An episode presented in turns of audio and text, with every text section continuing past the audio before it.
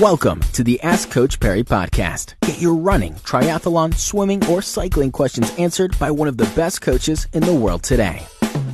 Welcome to the next uh, Ask Coach Parry podcast. Brad Brown with you and Lindsay Parry as well. Lindsay, today's question comes from Peter. It's, uh, there's quite quite a bit of info in here, so let me get, get through this question.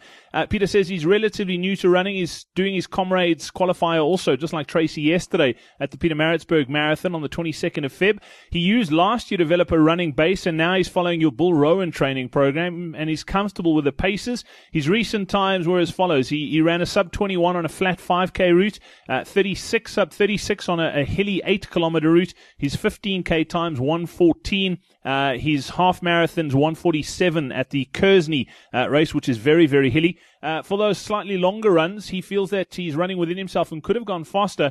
Uh, and he's also done slightly longer training runs at lower intensity and feels that he's in pretty good shape for his qualifier.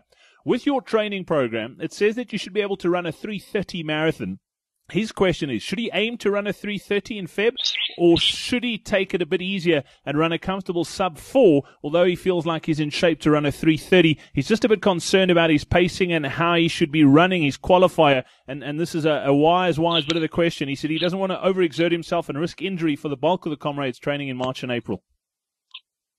Yeah, look, that's the most sensible approach. Listening to his times, he's also probably not quite Bill Rowan, but he's close enough that I'm happy that he follows the Bill Rowan program.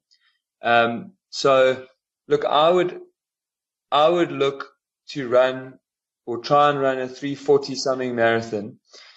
And if that is pretty chill, so it's not, you know, he doesn't have to fuss bait and he can run at a fairly consistent pace and he feels okay in the two or three days after the marathon. If he hits around between 345 and 350 and he can do that very easily, then he probably is quite close to a 330 marathon potential and he can take the confidence knowing that he's probably a 330, which means that he's close enough to go for the Bill Rowan. However, if he goes out at 345 and he starts to feel like that pace is hurting, he should back off a little bit so that he doesn't hurt himself and then yes, aim for or during the day get, get closer, much closer to four hours or just over four hours. But then we'll also know that actually he's probably better off at comrades chasing a, a 950, 930. Um, but yeah, that's the way that I would do it.